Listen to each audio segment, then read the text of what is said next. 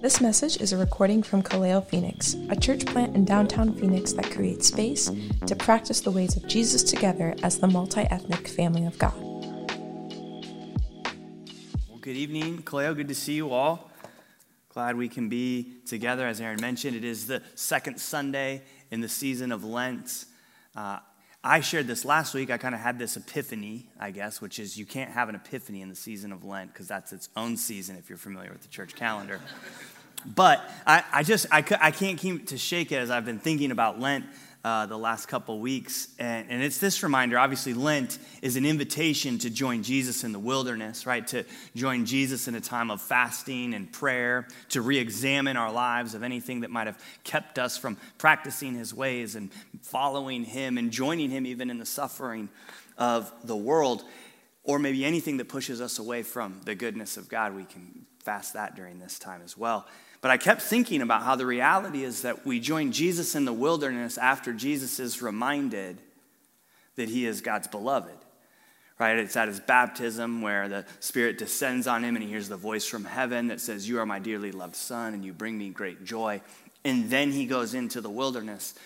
And I just, I love that that's how we're situated in the wilderness in the season of Lent. Lent might be a, a hard time, if you will, but it is a time in which our identity is still cast upon us as God's beloved children who bring Him great joy. So as we wander around in the wilderness, as we try and cast away the things that might keep us from practicing the ways of Jesus, the reminder is that we're still rooted in this foundation, that we are God's dearly loved children. And so, what I'd like to do before I even start preaching is I'd just like to give us a moment to sit in that truth to be reminded for a moment, maybe reorient your life towards that truth that the foundation of you is rooted in God's love. So let's, let's just sit in the stillness with God and receive our truest identity as God's beloved children.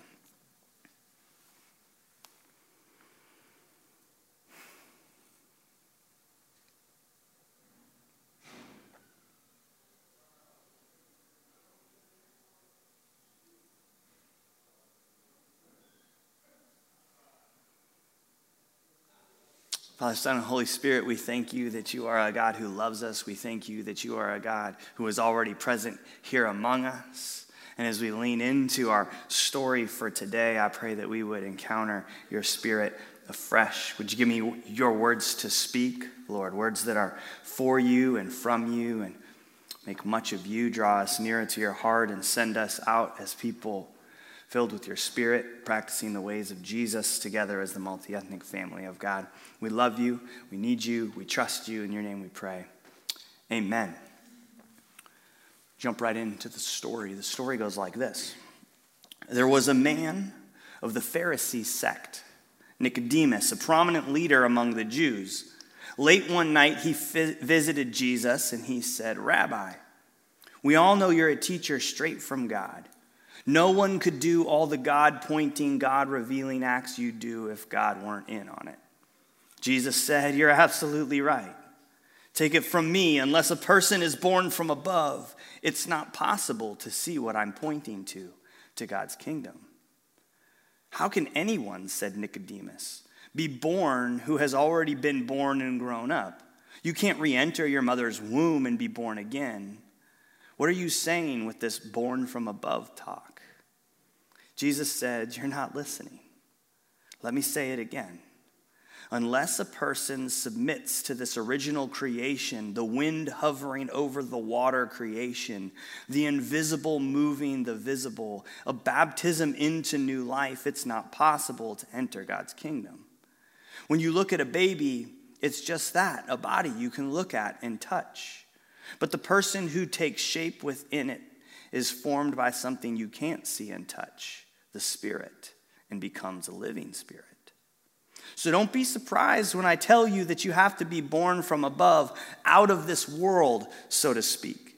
You know well enough how the wind blows this way and that. You hear it rustling through the trees, but you have no idea where it comes from or where it's headed next. That's the way it is with everyone born from above by the wind of God, the Spirit of God.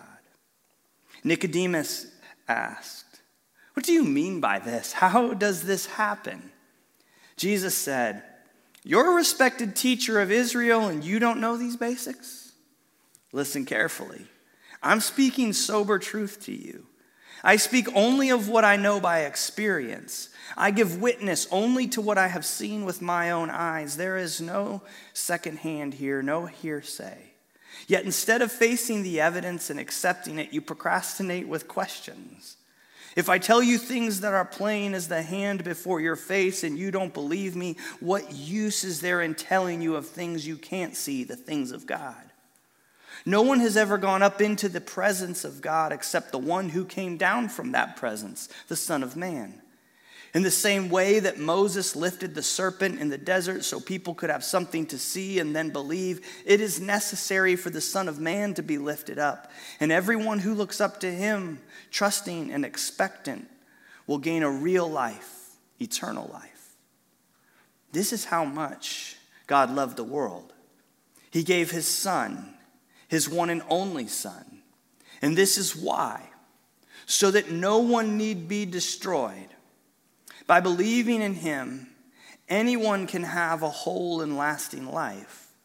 God didn't go to all the trouble of sending his son merely to point an accusing finger, telling the world how bad it was. He came to help, to put the world right again. Good story, isn't it? I've been thinking a lot about stories and how we have a tendency to try to explain to you all the points of the story so you know what the story is supposed to be about, or the temptation to go, yeah, but did this story happen? Is it true? Did it happen just like this? Are these the facts that happened? Because if so, maybe I'm more likely to believe it. But maybe there's something more to story. Maybe there's this holistic vision that the story might be communicating to us. And so I just invite you to reflect on that story. What is it revealing to you? What came to mind for you? What did you see in that story? And as that lingers in your head, I'm going to shine a light on what's been standing out to me as I've been thinking about this story. I say that too as one who's not the sole arbiter of the one interpretation of this story. I want to begin with a character study, though. So we're going to begin with Nicodemus, since the passage opens with an introduction to him. Nicodemus, right? There was this man named Nicodemus, a Jewish religious leader who was a Pharisee. How does he show up to hang out with Jesus?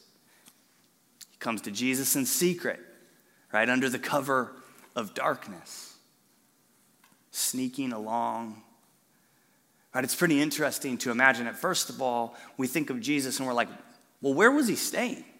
Right? Because Jesus didn't have a home, wandered around, so he knew where Jesus was staying. And on this particular night, he creeps across town, right? Like you can just kind of see him like shadow to shadow, shadow to shadow as he makes his way to wherever Jesus is staying. But what's interesting is that Nicodemus, right, is a, is a ruler of the people. He's a religious leader. He has some prominence to himself, and he takes his prominent self to Jesus at a time when no one could see him. Why do you think that is? Okay, I'm actually asking. Why do you, why do you think that is? Why do, you, why do you think Nicodemus went to see Jesus under the cover of darkness, all secret? Some, in my elementary ed training, I was an elementary ed major, we would call them shouter outers. Any, any, any shouter outers? Like, what do, what do you think? Right? Like, why do you think Nicodemus went in the middle of the night in secret? He knew the law, okay? He already knew. He was ashamed that if he actually befriended Jesus, maybe he would not be in. That's good. He was afraid. He was afraid that maybe if he befriended Jesus, he'd lose his authority. Yeah, Rob, what uh, He was ashamed to be seen with Jesus.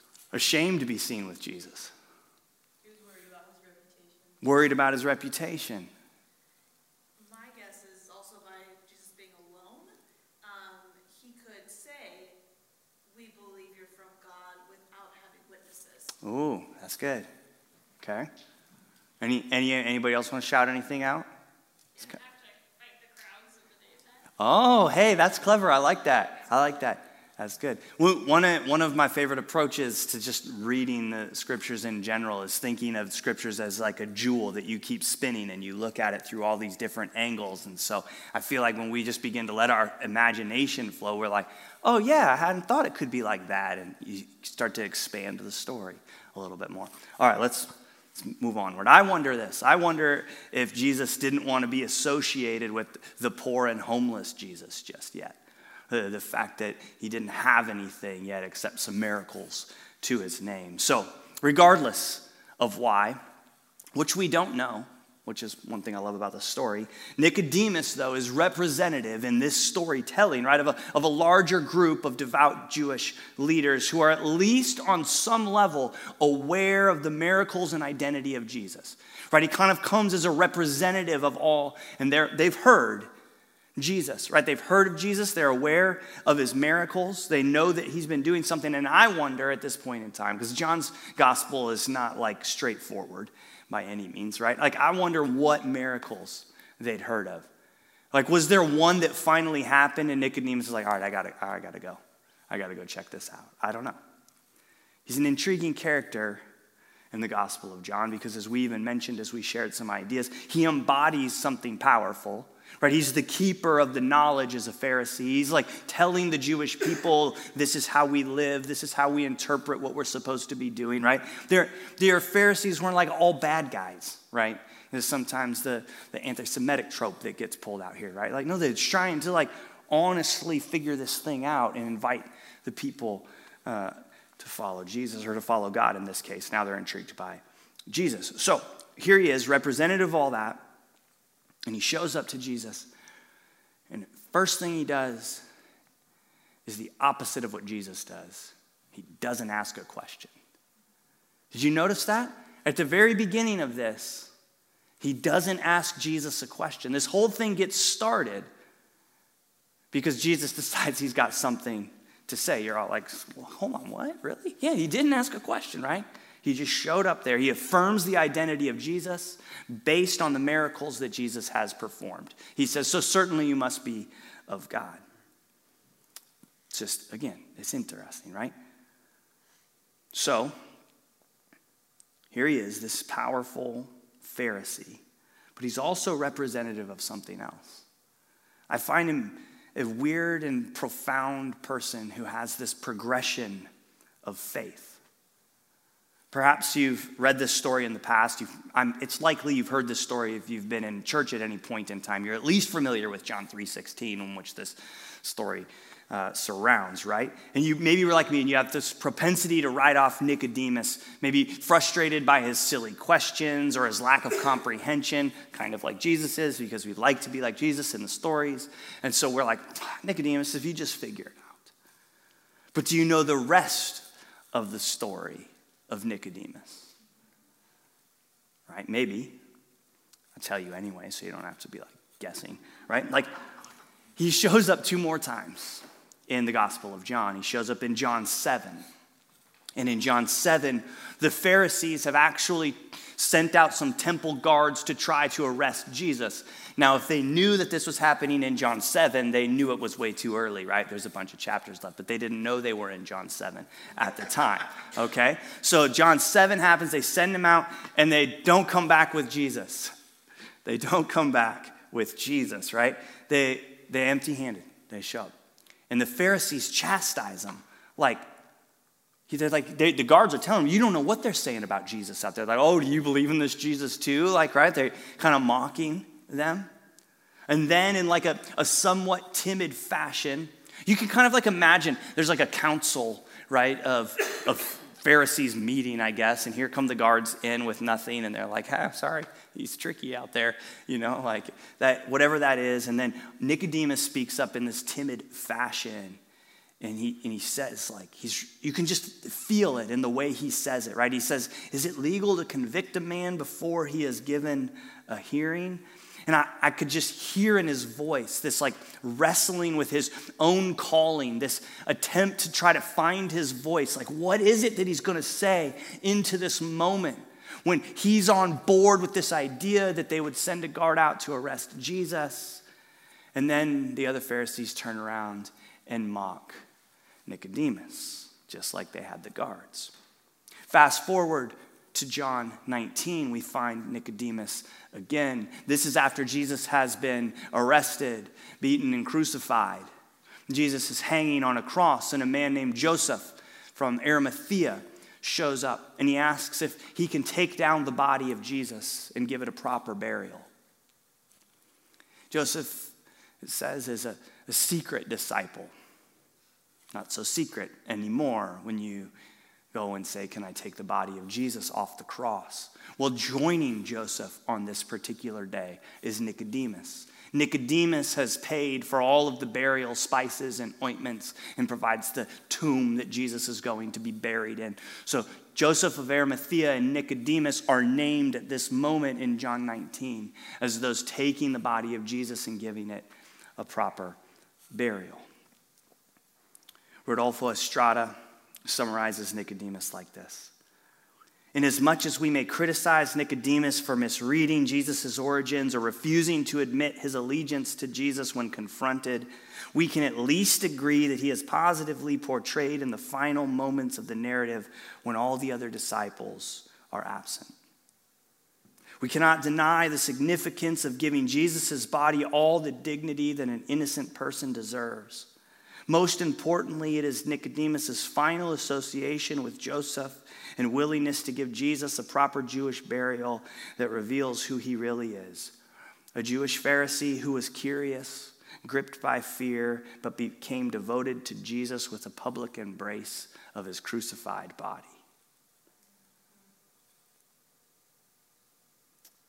So, from that vantage point, let's look at how the encounter between Nicodemus and Jesus starts again. There's a man named Nicodemus, a Jewish religious leader who was a Pharisee. After dark one evening, he came to speak with Jesus. Rabbi, he said, we all know that God has sent you to teach us. Your miraculous signs are evidence that God is with you. Jesus replied, I tell you the truth, unless you are born again, you cannot see the kingdom of God. What do you mean? exclaimed Nicodemus. How can an old man go back into his mother's womb and be born again? Jesus replied, I assure you, no one can enter the kingdom of God without being born of water and the Spirit. Humans can reproduce only human life, but the Holy Spirit gives birth to spiritual life. So don't be surprised when I say, you must be born again. Allen Dwight Callahan comments on this. He says Jesus' metaphor of rebirth speaks of transformation not of the world, but of the self. He says the regime change demanded by the rule of God must begin with a radical transformation of those who would rule. You see something unique that Jesus is doing here, right? Jesus looks Nicodemus in the eye as best as they can see each other under the cover of darkness, right? And he says, You must be born again. A face to face encounter with Jesus in the middle of the night, because that's going to be the beginning of the entire regime transforming when those in power begin to also have a radical transformation. And it seems that it takes a little bit of time sometimes to be born. And so it is true with Nicodemus as he's born again. There's more to mine with this birthing metaphor. I'm going to get there in a minute because, surprisingly enough, in the beginning of this whole thing, the word birth is used eight times. And I am an expert on talking about birth, so that'll be really helpful. Uh, but before we unpack that, let's look at another character in this exchange uh, you may be familiar with him, Jesus, right? Who is Jesus in this exchange? Or maybe more specifically, for our purposes, who is Jesus in this meeting with Nicodemus? One of my spiritual heroes, Howard Thurman, offers insight on how to perceive Jesus and situate his humanity in this story and in history. And here's what he writes in Jesus and the Disinherited, which you should just read sometime anyway. But here's how he describes situating Jesus historically into this story. The solution which Jesus found for himself and for Israel as they faced the hostility of the Greco Roman world becomes the word and work of redemption for all the cast down people in every generation and in every age. He says, I mean this quite literally. I do not ignore the theological and metaphysical interpretation of the Christian doctrine of salvation. But the underprivileged everywhere have long since abandoned any hope that this type of salvation deals with the crucial issues by which their days are turned into despair without consolation. The basic fact is that Christianity, as, as it was born in the mind of this Jewish teacher and thinker, appears as a technique of survival for the oppressed. Right? Jesus enters the world to join in with those who are being oppressed in that day. He does not come as one with status, especially in this encounter with Nicodemus.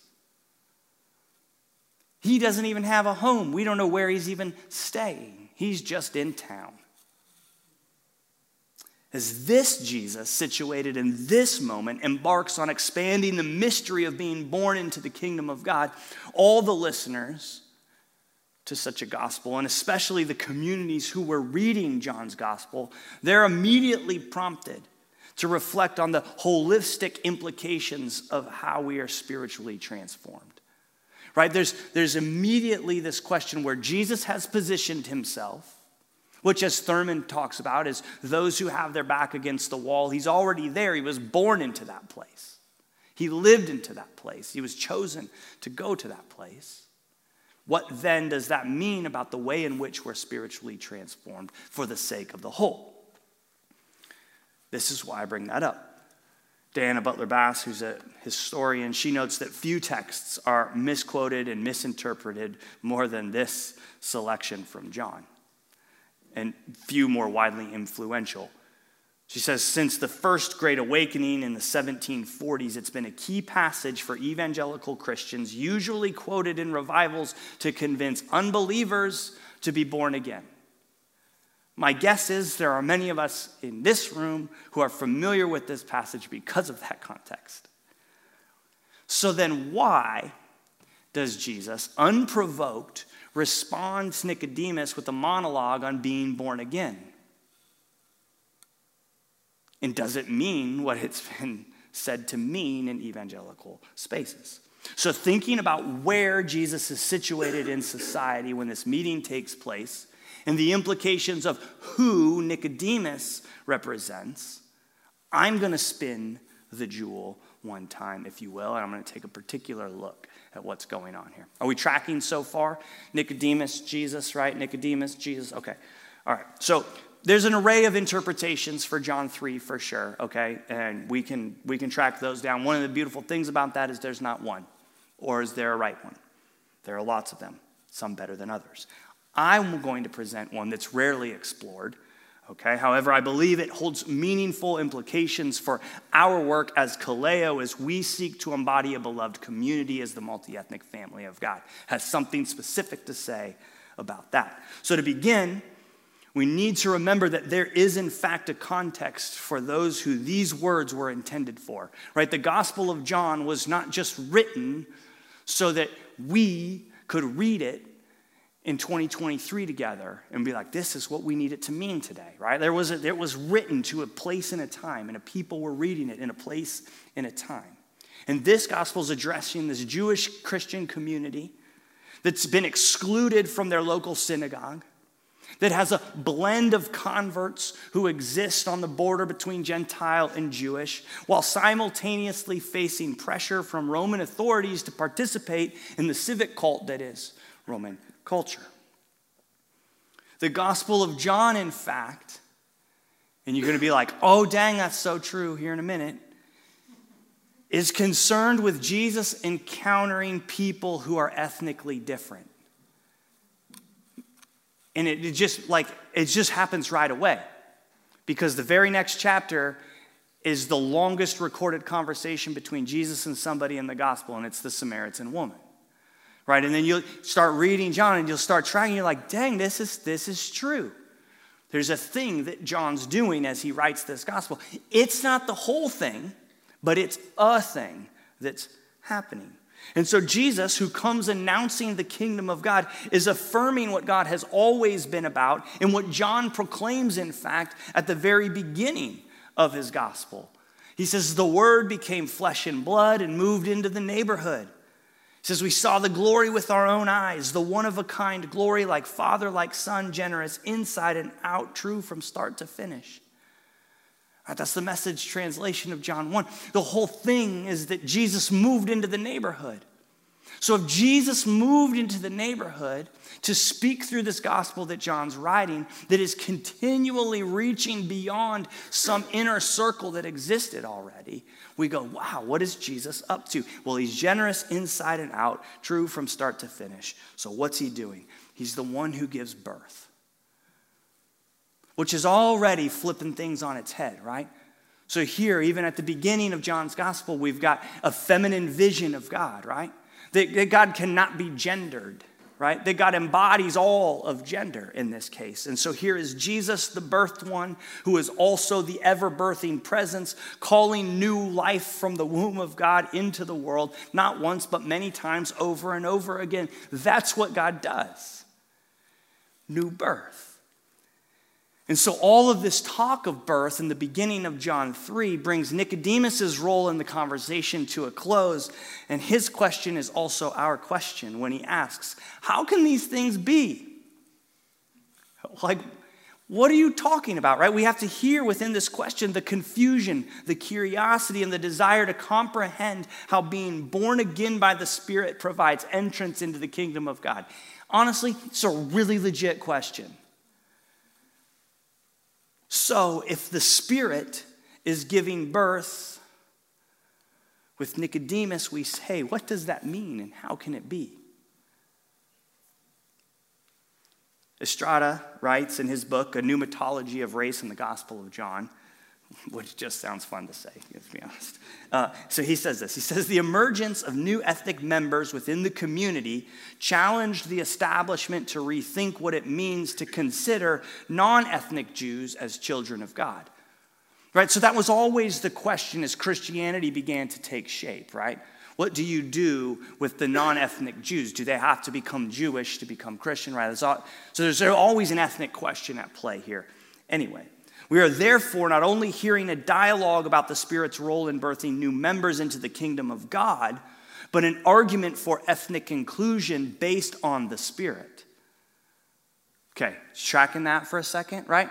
The, the Spirit of God is what initiates us into the kingdom of God.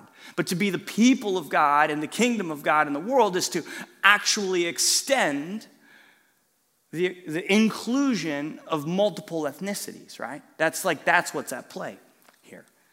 Without insulting our intelligence, right? Like, let's just get on the same page. People who are born are born into what Estrada calls kinship groups, right? You're, you're born into a family. You know, we might just be one, but it's still family. You're, born into that.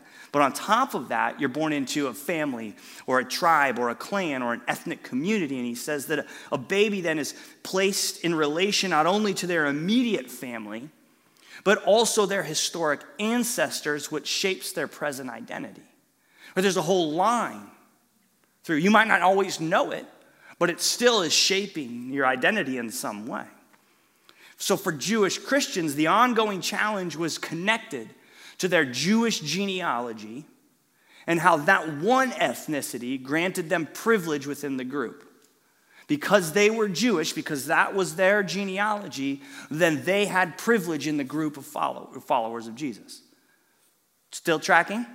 Okay, still tracking, right? So here's what Jesus is doing He's subverting this at the start. But what he's not doing is he's not advocating for cultural erasure but cultural celebration. He's saying all of the ethnicities that need to be here need to be represented as they truly are.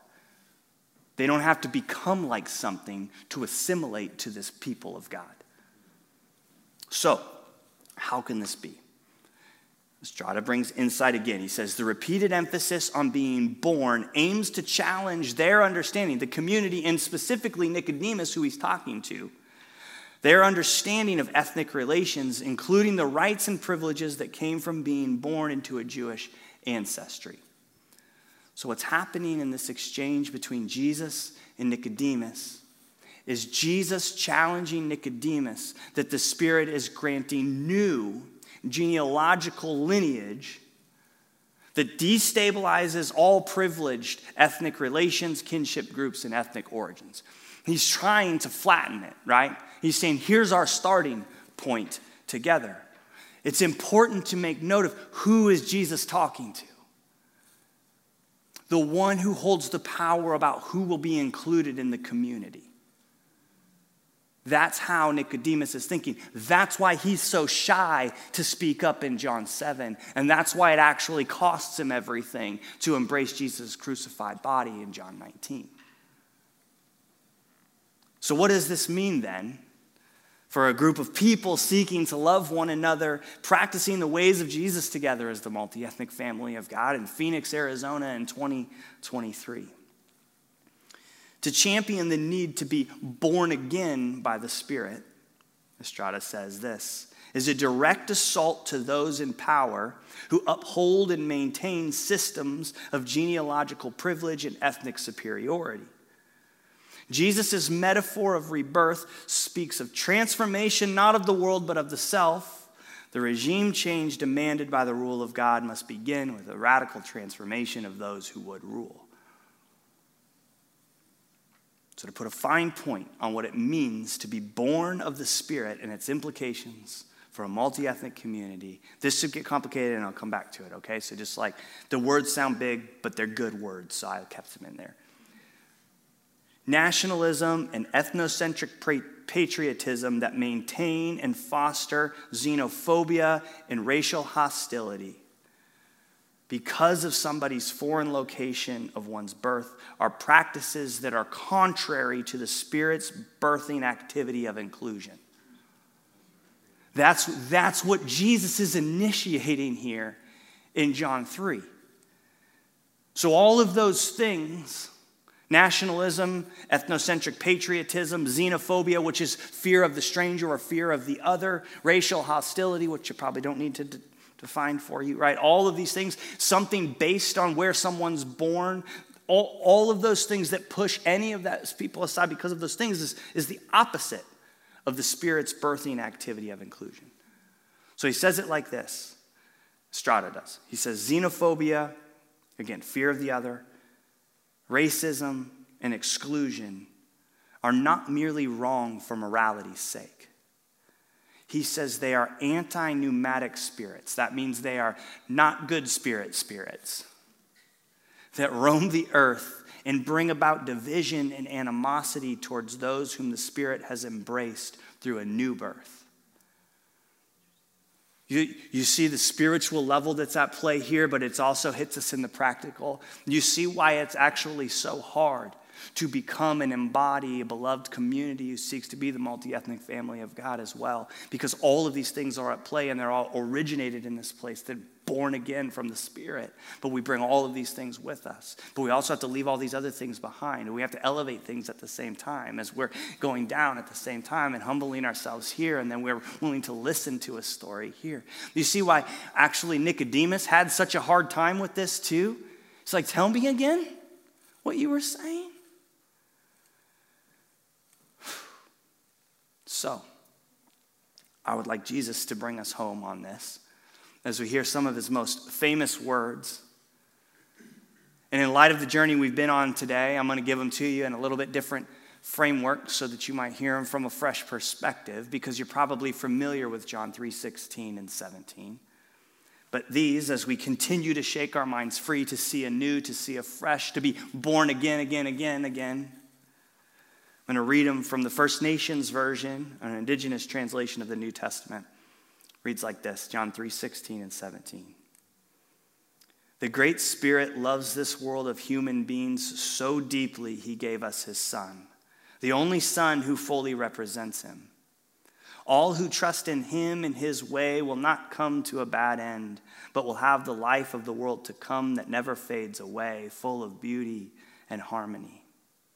Creator did not send his son to decide against the people of this world, but to set them free from the worthless ways of the world. May we receive this love of Jesus as our vision for beloved community. May this be what comes to define us. And so let's just sit again one last time. Let's conclude the way we began and create space for Jesus to have a final word about all we've navigated today.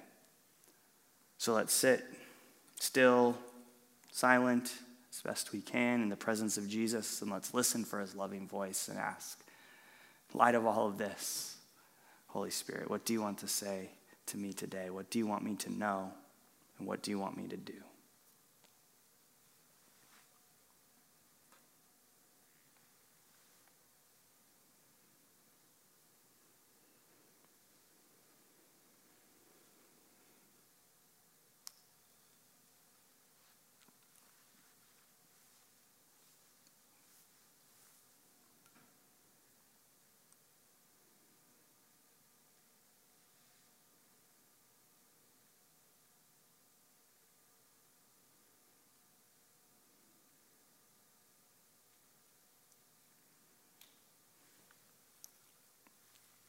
Just continue to sit in this posture of prayer. And as Donnie, Tina, and Jay come up and we prepare to sing one more time, let me just read those words from John 3 16 and 17 one more time. The great Spirit loves this world of human beings so deeply, he gave us his Son, the only Son who fully represents him. All who trust in him and his way will not come to a bad end but will have the life of the world to come that never fades away, full of beauty and harmony. Creator did not send his son to decide against the people of this world, but to set them free from the worthless ways of the world. Father, Son, and Holy Spirit, that is our prayer. That we would trust you, Jesus, the one who loves us so deeply and so fully that you would set us free from the worthless ways of the world. That you would align our hearts with you, that you would birth us again in your spirit. And that we would embody in all the fullness of love, that we would put love into beloved community as we learn to be together in humility and compassion, the multi ethnic family of God. To you be the glory. We love you, Lord. Amen. For more information about Kaleo, visit kaleophx.com or follow us on social media at kaleophx.